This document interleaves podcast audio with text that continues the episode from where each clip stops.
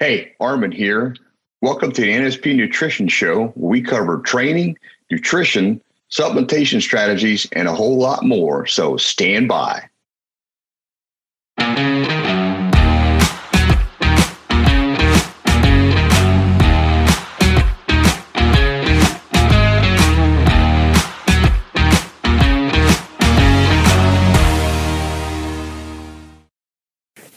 Everybody. Welcome to the NSP Nutrition Podcast Show. I'm Arman Eckelbarger. And I'm Frank Mills. And today, Arman and I are going to be talking about understanding rep schemes and why Arman thinks that counting calories is a huge mistake. So, that being said, how's it going today, Arman? It's going great, Frank. Got my workout in. It's a good chest workout today. Didn't do the triceps, just changing it up, but uh, rock solid and ready to go. Well, that's awesome. Now, I thought it was a great choice on understanding rep schemes and how to use them. We always get a lot of questions on this show, as well as our other show, Reality Fitness, about yeah. understanding rep schemes. So, to get us started, Arman, why don't you give us a definition of what is a rep? All right. So, in strength training, it's also known as resistance training or weightlifting. Okay. Reps are the number of times you complete a single exercise before taking a rest or break. Okay. So it's it's basically short for repetitions, and reps help keep help you keep track of your strength workout. So it's one of the ways to measure, and that's why people use it. Uh, you can also use time as well, but we're focusing on reps because that's basically what a lot of people are using at this point in time. So I'm kind of curious, what's your approach when it comes to a rep? Well, again, like anything in the fitness world, everything can be debatable. Okay. So for me, um, I think the question is, is how many reps a person should do per set of a mm-hmm. particular exercise for a particular muscle group. So that's kind of how I look at it. Uh, fundamentally, to, to get right to it, I like to do six to 10 repetitions for upper body, except for my back. I like to do eight to 12. And the reason for that is just there's a lot more muscles and there's a lot more blood that has to be pushed to those muscles. We're going to talk about that too, as far as, okay. um, you know, pumping the things. And then for legs, uh, I like to do 12 to 20 repetitions and again, these aren't necessarily have to be perfect. They're just ranges that you can use to help gauge the effectiveness of how your strength is, is doing. And then also, you know, you know, get more development because you're able to use more weight. So you do have to use more weight to help make, make the muscles get bigger, but there's other things you can do to do that as well with your rep scheme. So, um, just keep kind of keep that in mind. It doesn't have to be perfect. Mm-hmm. These are ranges that I like to use. Uh, I, I, do know of other people who have been successful with other ranges, but that's what we're going to talk about today. And I'll give you my rationale on why I think they're more effective uh, for me and my clients, anyways. Well, a lot of people, I'm sure, will come up right away and and ask, what made you decide those rep ranges specifically? Okay, so when it comes to rep ranges, you're going to read about all different types of strategies to it.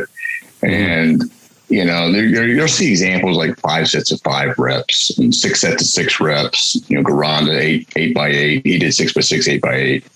And, you know, these types of strategies, you'll see that to pick from and then others. Uh, the basis for me is after doing a lot of uh, research, reading, and trial and error, which I do most of my work trial and error. I, am a slow learner apparently. So because of that, um, you know, I just keep kind of experimenting. So the re- rationale behind my rep scheme strategy came from again reading a lot of material, but I really like Mike Mentzer's heavy duty book where he talked about the strategy behind the rep schemes. Um, and with it, you know, he came up with his ideal rep ranges, and I've incorporated those as well. But they're based under time under tension. You know, how, how long you're move, how long you're holding and moving that weight, uh, and that just made a lot of sense to me. And the way it was explained, so that's what I started to focus on with my training. Okay, go. Can you dive a little deeper and kind of explain how that works?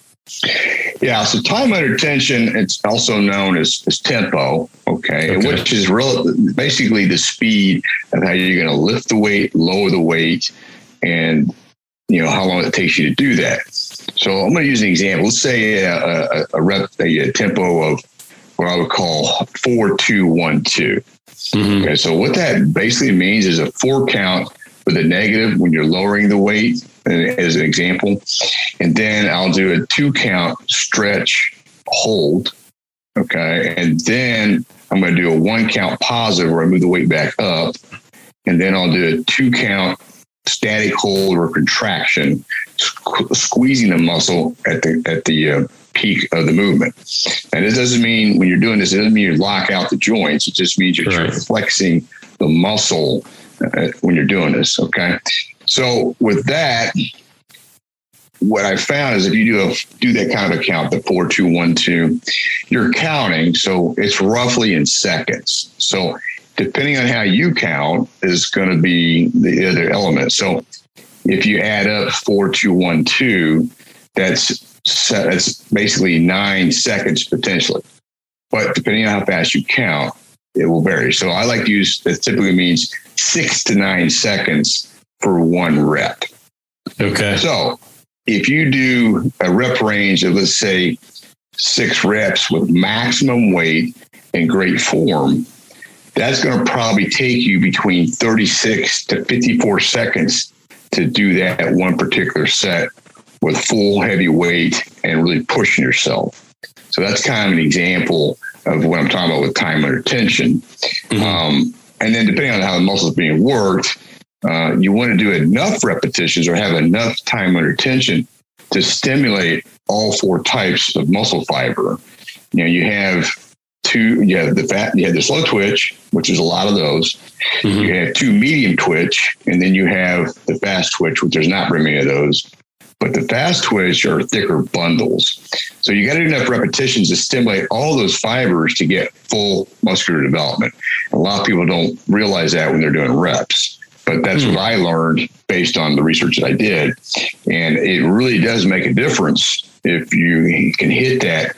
You know, you get all the fibers stimulated because it helps with better muscle development and thickness. And, you know, with my physique, a lot of guys always ask me, well, why do you get so thick? And it's because of these strategies and why I use them that I feel. And again, it could, you know, somebody could argue differently, but I just feel mm-hmm. by using maximum weight with the right tempo and really working hard to get all those fibers activated, it's helped me a lot, especially over the last uh, probably eight years. Okay, so so on a lot of these things that you're doing and that you're talking about on the fast twitch and all like that, um, how did you kind of come up with this stuff? I mean, actually, why do you do these things? You know, kind of dive a little deeper. Okay, well, when you start doing research on know, the muscle fibers and how they're stimulated, basically with these fibers, you you have um, with especially the fast twitch. There's not a lot of them, so you really got to push the body to activate those fibers, and that's okay. what's really important. But when you activate them, because of the way they're made, there's not very many of them. So typically, to hit that white fast twitch fiber, that's at the end of your set that you're really pushing yourself, where you're mm-hmm. barely able to push that weight, but you're still doing it. Typically, that's when you're going to hit those white muscle fibers. And when you hit that threshold, that's when you kind of go to failure. So that's the purpose of doing enough repetitions to hit that fast twitch white muscle fiber is as you get to failure, you activated them. And because there's less of them, you only get one or two reps to hit mm-hmm. those fibers because there's less of them, but they're very thick bundles. And so when they activate, you're going to have that thickness that comes with it. That's my understanding of it. And that's why I feel like um, it's ideal for most people. And my clients also, they, they get similar effects. So I feel confident that it works really well. Uh, and again, of course, nutrition is going to be critical to that.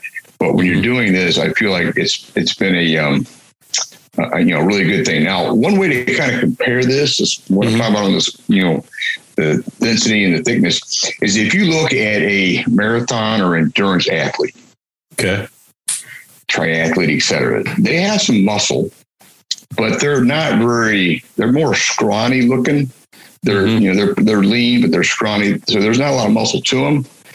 Now, if you compare that physique to a sprinter, there's a lot of muscle on a sprinter. Yes, because yes. the work they do is designed to activate those powerful, fast twitch white muscle fibers. So that's kind of my point with my resistance training. That that makes a lot of sense. I just got done actually watching the Olympics and I remember the physiques of the marathon long distance runners oh, yeah. compared to the sprinters. You're right; they're bulked up and very muscular. Um, so that does make sense. Are there any other factors to consider when it comes to rep schemes? Well, of course, there is, and so if you're reading in the materials, like you know, with Vince Gironda, uh, he was a pioneer as well, and he helped a lot of bodybuilders. And his understanding was you want to push as much muscle or not as much blood to the muscle as possible to expand the capillaries. Okay, which is at the end of your you know, end of the muscles. You want to expand those, and then also allow the fascia to stretch. And so when you do that expansion like that, it, he felt like, and I, I got to agree that that's what helps the muscle to enlarge and right. adapt to the stress that you're putting it under. So your focus is always to, uh, you know, use heavy weight, push a lot of blood to the muscle in a short period of time. So if you think of it, it's like a balloon. You put the air in it, it pushes out and then stays there, it expands and stays there. So that's really one of the other components to it when you're when you're doing it. So again, with reps, you're going to get a similar effect to that. All right. Now, with that being said, there's also another factor that I, I feel is important, and then there's you know probably some debate on this debate on this too, is um, you know your heart's located in the chest area, so it is also another factor when it comes to how much blood you're going to be pushing to the muscles. Mm-hmm. Okay, so when you're talking upper body being six to 10 repetitions and you're talking lower body being 12 to 20, the question is, well, why is that? Well, good, good question. Mm-hmm. All right. So what I looked at and talking to a lot of other, you know, really good athletes is if your heart's located in the chest, you're going to be able to push a lot of blood to your arms, your chest, your back pretty quickly because of how close the heart is there. That's the pump that's pushing everything. Right. Hmm. So when I talk to guys, because I was struggling with the leg development, and it was hard for me. But when I talk to you know the guys that do legs, they're like, because your heart's located here, and you got to push a lot of blood because the legs are the largest muscle of the body. You got to push a lot of blood there. So even though you're using maximum weight, it requires, or to me, it requires more repetitions to keep that time under tension longer to engorge that muscle with as much blood as possible. So, kind of a long no, explanation. No, it's a lot of great information. Um, I'm kind of curious about the amount of weight you're using for these rep schemes. Okay, so that's you know, that's a good question too. But uh, you know, based on my personal experience with my clients, mm-hmm. again, I like to use maximum weight because obviously if you're using heavy resistance the body's you know it's going to break down more muscle tissue. And because it's doing that with that heavy weight it's got to respond and get bigger to help accommodate that resistance. So when you use mm-hmm. maximum weight and you're using the tempo different tempos that go with that you're really pushing yourself enough so that you're going to stimulate all the all the muscle muscle fibers you need and then break it down really well. So another way to look at this is its intensity, and intensity is ultimately what helps to build muscle because it allows you to break down more muscle because you're really pushing yourself. And it's the same thing if you, if you look at a sprinter, they are all out. They are not mm-hmm. messing around. It's it's go time. So to me, that's how I approach it. Is it's all out. It's go time, and that's why you don't want to go too long. You know, you can't sprint a marathon right? Right. So you don't right. want to go too long with your training. You want to keep it short, and intense, but break it down enough so that you'll, you'll stimulate enough so you get the response you're looking for. Okay, so just just if we could, Arman, can you kind of recap all the rep ranges just so that we can be clear? Yeah. So again, for upper body, I like to really go six to 10 mm-hmm. Back, I like to do eight to twelve again because of all the muscles involved. There's a lot of muscles in the back. And then again for legs is 12 to 20. Doesn't have to be perfect. There's some days I only do eight reps, you know, on my legs just because I, I hit the wall sooner than I thought I was going to do. Mm-hmm. So, you know, that that's the thing you want to keep in mind there. But you want to make sure when you're doing these rep schemes, okay, if it's six to 10 as an example, have enough maximum weight to get six or more reps. So when I say six to 10, here's what that means. Once I start getting six reps consistently with a particular weight, let's just use bicep curls. Let's say I'm doing 30 pound, you know, regular bicep curls, you know, right. straight up and down. If I'm starting to get eight and nine reps consistently with my sets, then once I start getting 10 or more, that's when I'm going to decide, okay, I'm going to add weight, but I can't add too much weight. I, add, I just want to add enough weight so I can get at least six or more reps to fit that scheme.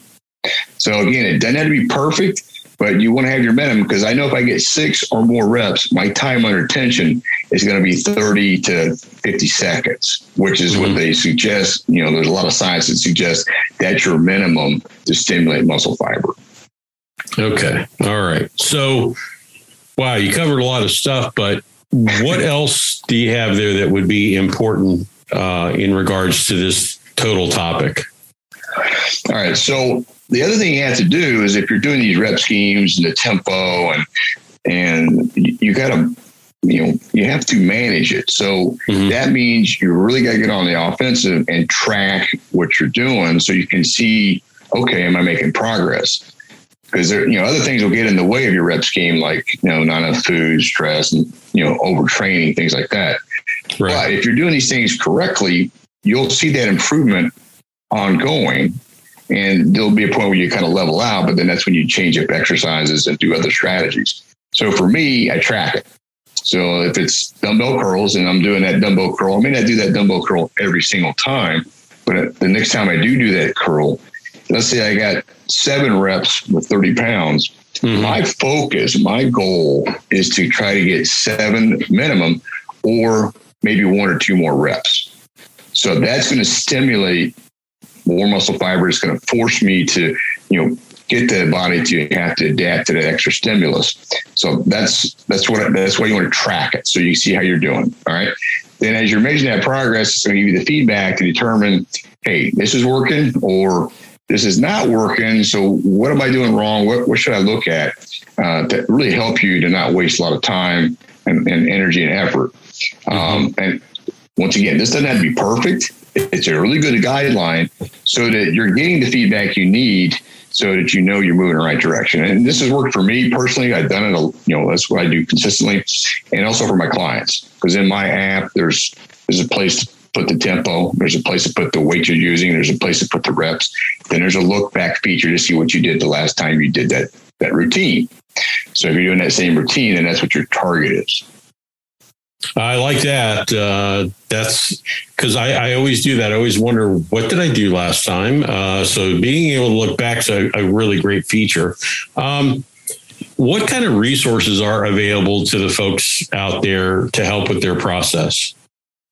Well, I would I would recommend the NSP YouTube channel is one of them.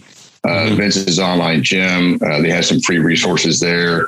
Um, or just you get you a knowledgeable, well-educated trainer coach to help you with get your foundation and your your your structure put in place, and then work on that, build on that, and make it better. You know, when you put a house together, you got the base foundation and you put the walls up, but then you start adding all these other things as it's developing and then you make it as good as you want to make it. And it's the same thing with your body. You're going to get the foundation, you get the nutrition, you get the body shaping up, and it gets leaner and tighter. And then it's just a matter of, okay, where am I going to take this? What level do I want to take it at? And you go for it.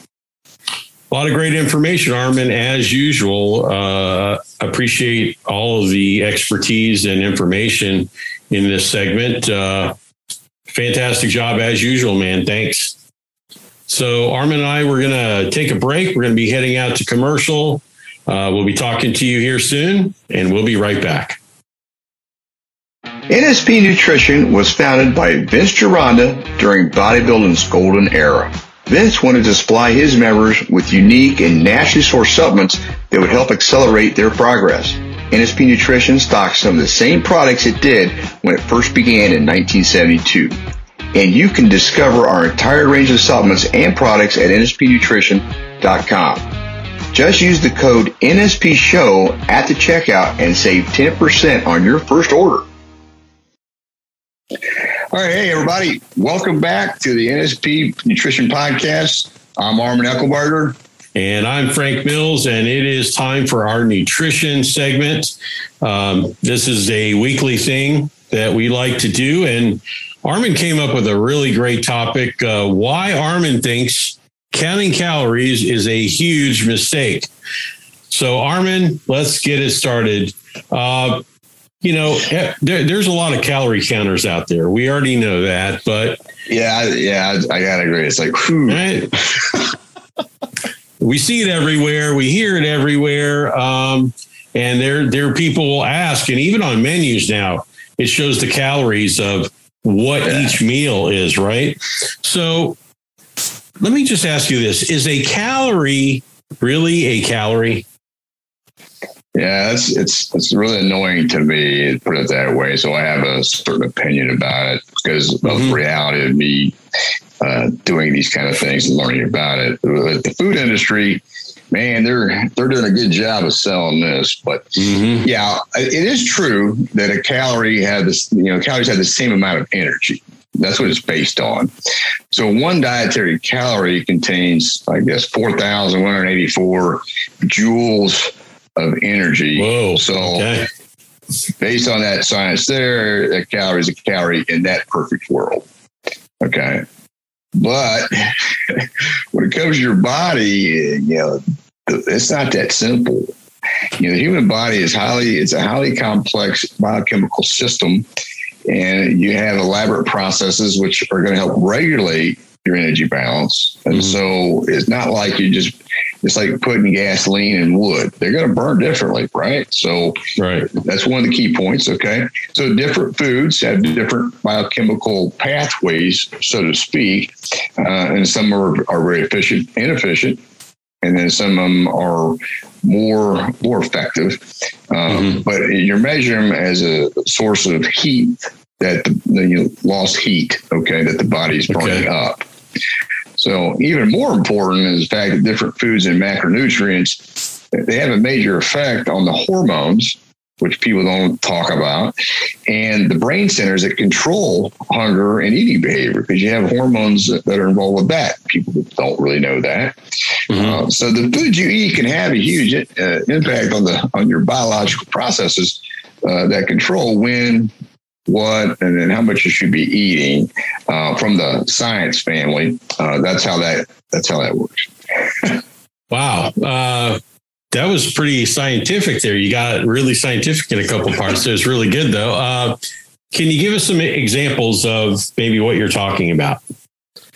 All right, so a couple of uh, I think simple examples would be comparing fructose to glucose.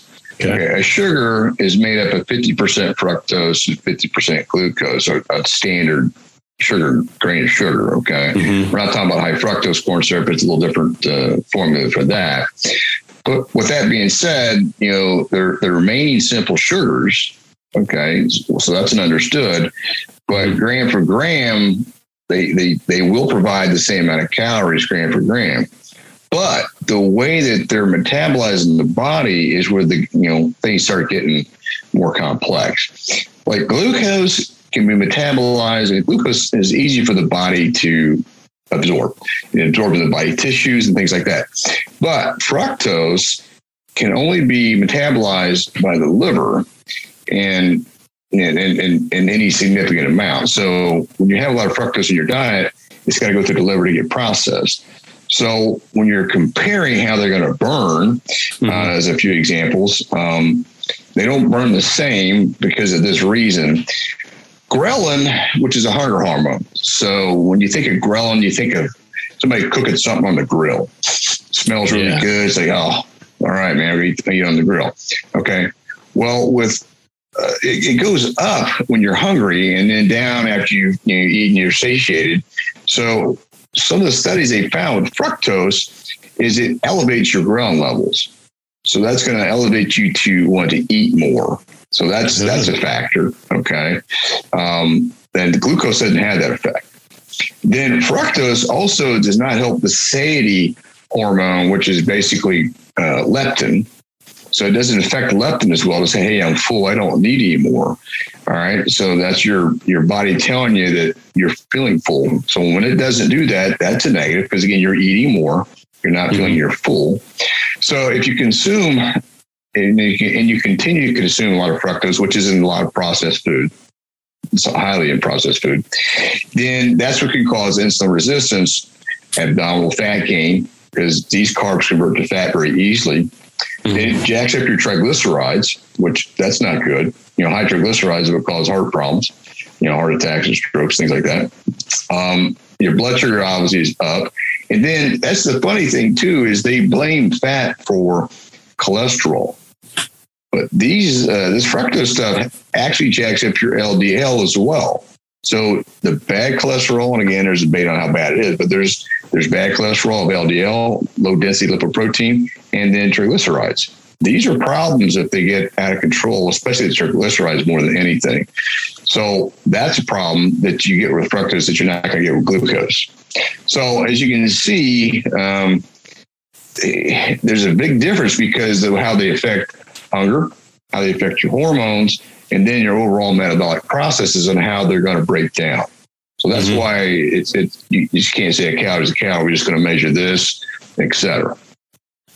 Well, the one thing you've always said on our show is, um, you know, a thousand calories of steak and a thousand calories of a bag of chips. It's two different animals. So I get that, but uh, there's another statement that's around of a 3,500 calories equals a pound of fat. What do you think about that?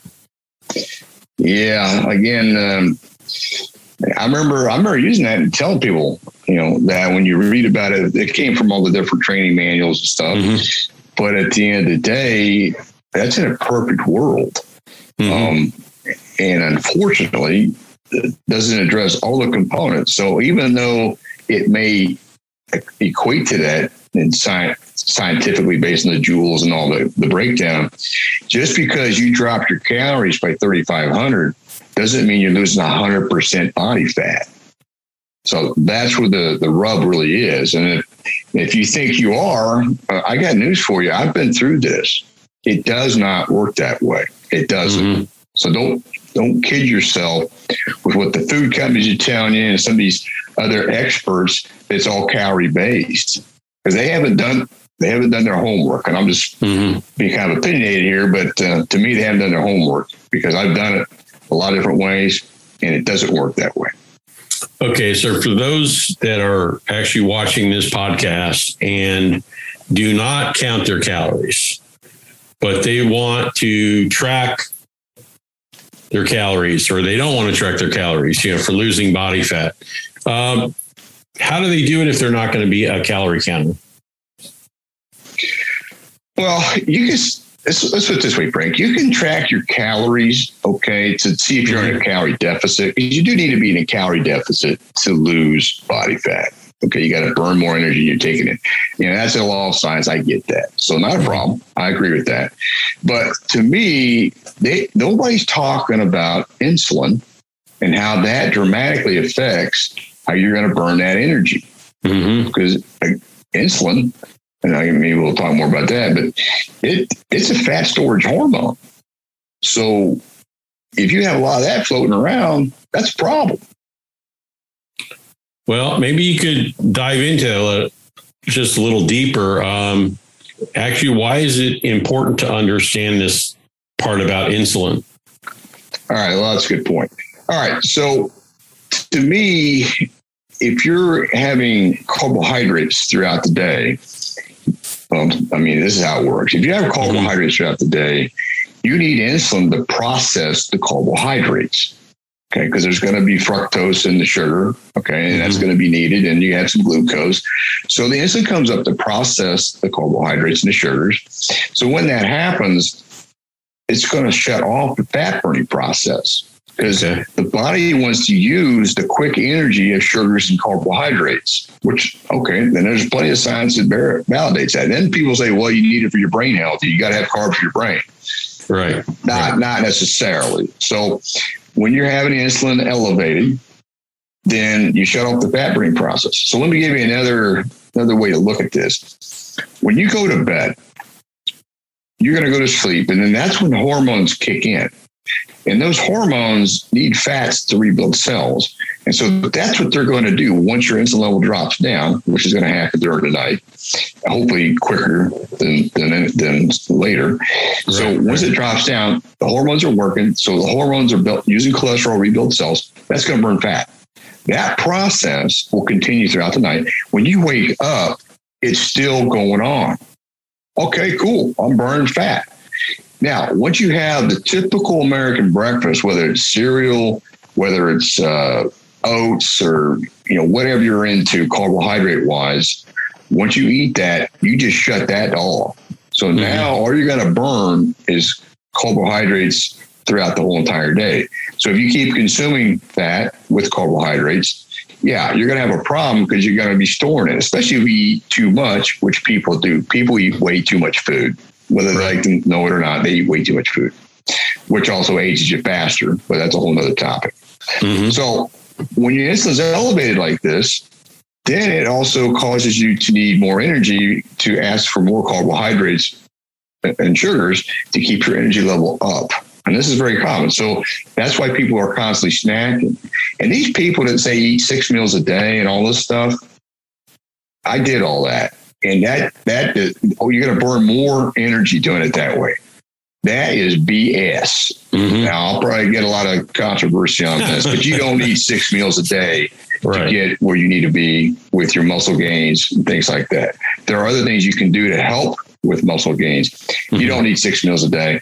And for me, I eat three meals a day, and then maybe I'll have a protein drink uh, as an additional somewhat meal. But that's okay. all. And that's also more realistic for people. I mean, doing six meals a day, it's just an absolute headache and pain. So just uh, getting a little tracker, but that's the thing. So when you're eating less carbohydrates or very few carbohydrates throughout the day, now you're burning fat. So your insulin stays down. Now you're going to be able to stay leaner and you're going to eat, you typically, you have more sustainable energy you're not going to be so inclined to want to snack and things like that. So that's why I get frustrated when people don't talk about how the science really works on how your body uses energy. Gotcha, gotcha. Hmm. So that that being said, what do you feel is important to track? All right. So from a muscle building and just a good stability uh, level for long term you know sustainability. I mm-hmm. just focus on making sure I get protein. And one thing about protein, there's different debates on this, by the way, but the protein, you don't absorb 100% of it, even with highly absorbable protein. Mm-hmm. You're going to absorb, you know, 50 to 60%, give or take. And depending on, you know, your, your how your body's using energy, how, how, it absorbs it. But when you have protein, you're going to absorb 50 to 60%. So the rest of that is going to convert to glucose anyways. So I like to focus on 30 to 50 grams of protein per meal.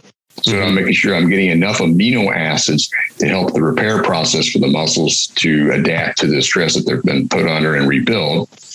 And then I manage the carbohydrates because that's what causes insulin. And elevated insulin is going to cause inflammation. It's going to cause you to want to snack more. It's going to cause you a lot of problems. So I keep my carbohydrates very low throughout the day. So I'm burning fat. And so I'm focused on protein and fats more so as far as what my energy, what my intake is. But I'm also I'm just keeping an eye on the carbs to make sure I don't have very many. So that's pretty easy to follow. Mm-hmm. And the nice thing about it is most of your proteins they, they contain fat. You know, Mother Nature made them that way because they digest ideally together because they're very acidic in nature. Mm-hmm. Carbohydrates are are not. They're alkaline in nature. So that's what causes all this bloating and this gas and the stretching of the stomach wall when you keep consuming these foods like this, you know, three, four times a day, even six, you know, these six meals a day kind of thing. It, it's it's ridiculous mm-hmm. as far as I'm concerned, and not necessary. So I know I'm sure there'll be some people have some arguments for it, but I don't have I don't have any of my clients doing that, and I'm not doing it. Right, right. Well, you know, there's a lot of diets out there, low carb, low fat diets. Uh, how do you feel about that? All right. So when it comes to you know, it comes on approaching nutrition, if you're trying to get lean, then you're going to be better off to use a low carb uh, strategy. Okay. And then you need to have the strategy that works for you. It works for you. But my favorite is carb cycling. Now, if you're already lean and you're an athlete and you have a higher energy demands, then you may need carbohydrates. So what I'm mm-hmm. speaking from here is the fact that you're trying to get lean and put muscle on at the same time. Now, if you again, if you're already lean, then you can have carbohydrates a little more often because your body's going to be using up every everything that you're eating. So that's where an exception would be. All right, but just just so you know, when it comes to comparing the nutrition, they they've done multiple studies. Like since 2002, they've done I think over 20 randomized controlled studies, uh, trials, and they compared the low carb to the to a low fat diet. So when you do a low fat diet, you have carbohydrates as your main energy system versus fat. Okay. okay. And the results have consistently shown that the low carb diet led to more, and they use weight loss here. Okay. It led to more weight loss than the low fat diets, hands down two to three times as much. So there's not a lot of debate here. Now, one of the main reasons for this is because the low carb diets automatically reduces your calorie calorie intake your and your appetite. So now why is that? Okay, well, proteins four kilo four kilo kilocalories per gram. Mm-hmm. Fats are nine. Oh my God, nine kilocalories. But you get full so much quicker and they give you sustained energy. You're actually eating less. So that's that's and it's hard for people to kind of, kind of comprehend that because carbohydrates are only four kilocalories. The problem mm-hmm. is people eat a lot of carbohydrates to fill them up. They don't fill you up like protein and fats, which fill you up quickly. So that's why that happened. And then on top of that, they also had lower insulin levels because they're not eating a lot of carbohydrates, which you have spillover and are going to be stored as fat. So that that's uh, and then plus fats burn for four to six hours. So you're not going to need to snack and things like that. Gotcha. Okay. A lot of great information. Anything additional that you'd like to add to this? All right. Well, just to kind of close, I mean, do not, in my opinion, do not base your fat loss goals on just counting calories. I see it all the time in different uh, Facebook groups I'm in. You know, they're telling you, watch your macros and you know, watch your calories and this kind of stuff. I just think that you're gonna, you're not gonna realize you're gonna lose muscle which is what happens. And people will argue that, I suppose. But I've done it, right. and it, it, does. You do lose muscle, and also when you're eating, like if you're restricting the calories to meet this calorie goal, because your insulin's elevated, then you get this hangry when you're hungry and angry because you're not mm-hmm. getting food when you need it. Because you need to have food probably every three or four hours because insulin's screaming at you to get more to keep your energy up. And so that's going to elevate your ghrelin, elevate the insulin levels. That's not a positive with what you're trying to accomplish. Right. Now, the other thing on top of that, so to clue, when you when you focus on your protein intake, it takes longer to digest, goes you up quicker, and already has fat built into it. And on top of that, it requires more energy to digest and break it down. So that's a that's a great win there. And then mm-hmm. if, if, make it simple, focus on watching your carbs, and then the protein for simplicity, and then calories. Okay, so the calories would be the last thing you just see, see kind of see where you're at. Are you in a negative? Are you in a calorie deficit? Uh, and if you do it that way, I think you're going to see much better results, and it's not going to be so hard on you uh, mentally and physically. Well, there's a lot of stuff out there online, uh, up for sale, all different places on nutritional resources. Uh, what are some good ones that you can recommend? Well, since it's NSP nutrition, uh, you know, I'm definitely going to recommend the, the maximum definition diet, which I've done that. It's a very effective nutrition program. Uh, the Wild Physique has like three or four different nutrition programs, so you can change things up, which I think is a good thing to do. And then you have the Pro Series of nutritional bodybuilding, which you can get these on from NSP. Uh, they're great, to, great pieces of material to read and learn fundamentally. Which Vince figured this out actually in the 1950s, what really works, and um, he, it was done. It just, but people threw him under the bus and use these other methods. Yeah, the other methods, don't get me wrong, the other methods could, that they do work. But to me, because I've done them, they're very difficult and they're, they're very hard on you and you tend to lose mm-hmm. muscle. So I don't want, right. I don't want to, if I can prevent from losing harder and muscle, that's where I want to stay. I agree with you. And Arman, another great segment, uh, some fantastic information as usual. Thank you. But uh, one thing I just want to remind everybody that NSP Nutrition, they've been actually building better bodies since 1972. And they've got a great program if you're interested. If you go to the NSPnutrition.com page and scroll down to the bottom, you can take their 21 day challenge. Uh, you burn fat, build muscle, get in the best shape of your life. And guess what? It is free. So mm-hmm. go and check it out. And Arman, we we're on this show for NSP Nutrition. The biggest reason is because we believe in their products and supplements that we take. Um, how do you feel about the NSP Nutrition supplements and products?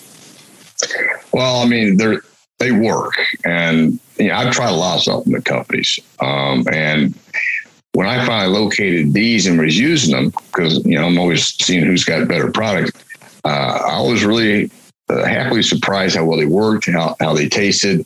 And then I did some research on how they made their products. When you start comparing notes on that, uh, it, it's it's a, it's a game changer for me, and it helped yep. me a lot. And so I I recommend it to all my clients. You know, the clients I work with, you know, I make sure it's part of their their solution uh, to help them because it does help. Well, another fantastic show, Arman. Thanks so much, and uh, that's it for today's show. But man, I look forward to doing this next week. How about you? Oh yeah, it's great. I hope you guys got some take. Everybody got some takeaways from it. Uh, but you know, make some comments. Let us know what other topics you'd like to learn more about because that's what we'd like to do. Is make sure we're covering things that are important to you. Uh, right now, we're just covering basics that uh, you know I think a lot of people have asked me questions about, and some of my clients. Well, everyone, thanks for joining us for this week's episode of the NSP Nutrition Podcast. Look forward to seeing you all next week with a brand new show. Arman, thanks again for what you do. Uh, another fantastic job, man. Thanks. All right. Appreciate it, Frank. All right. We'll see everybody next week with another NSP Nutrition Podcast. Hey, thanks for checking out the NSP show. Go to nspnutrition.com where you can find a whole heap of resources to help you achieve stunning definition and eye-popping levels of muscularity. Don't forget you can save 10% on your first order by using the code NSP show at the checkout. Catch you next time.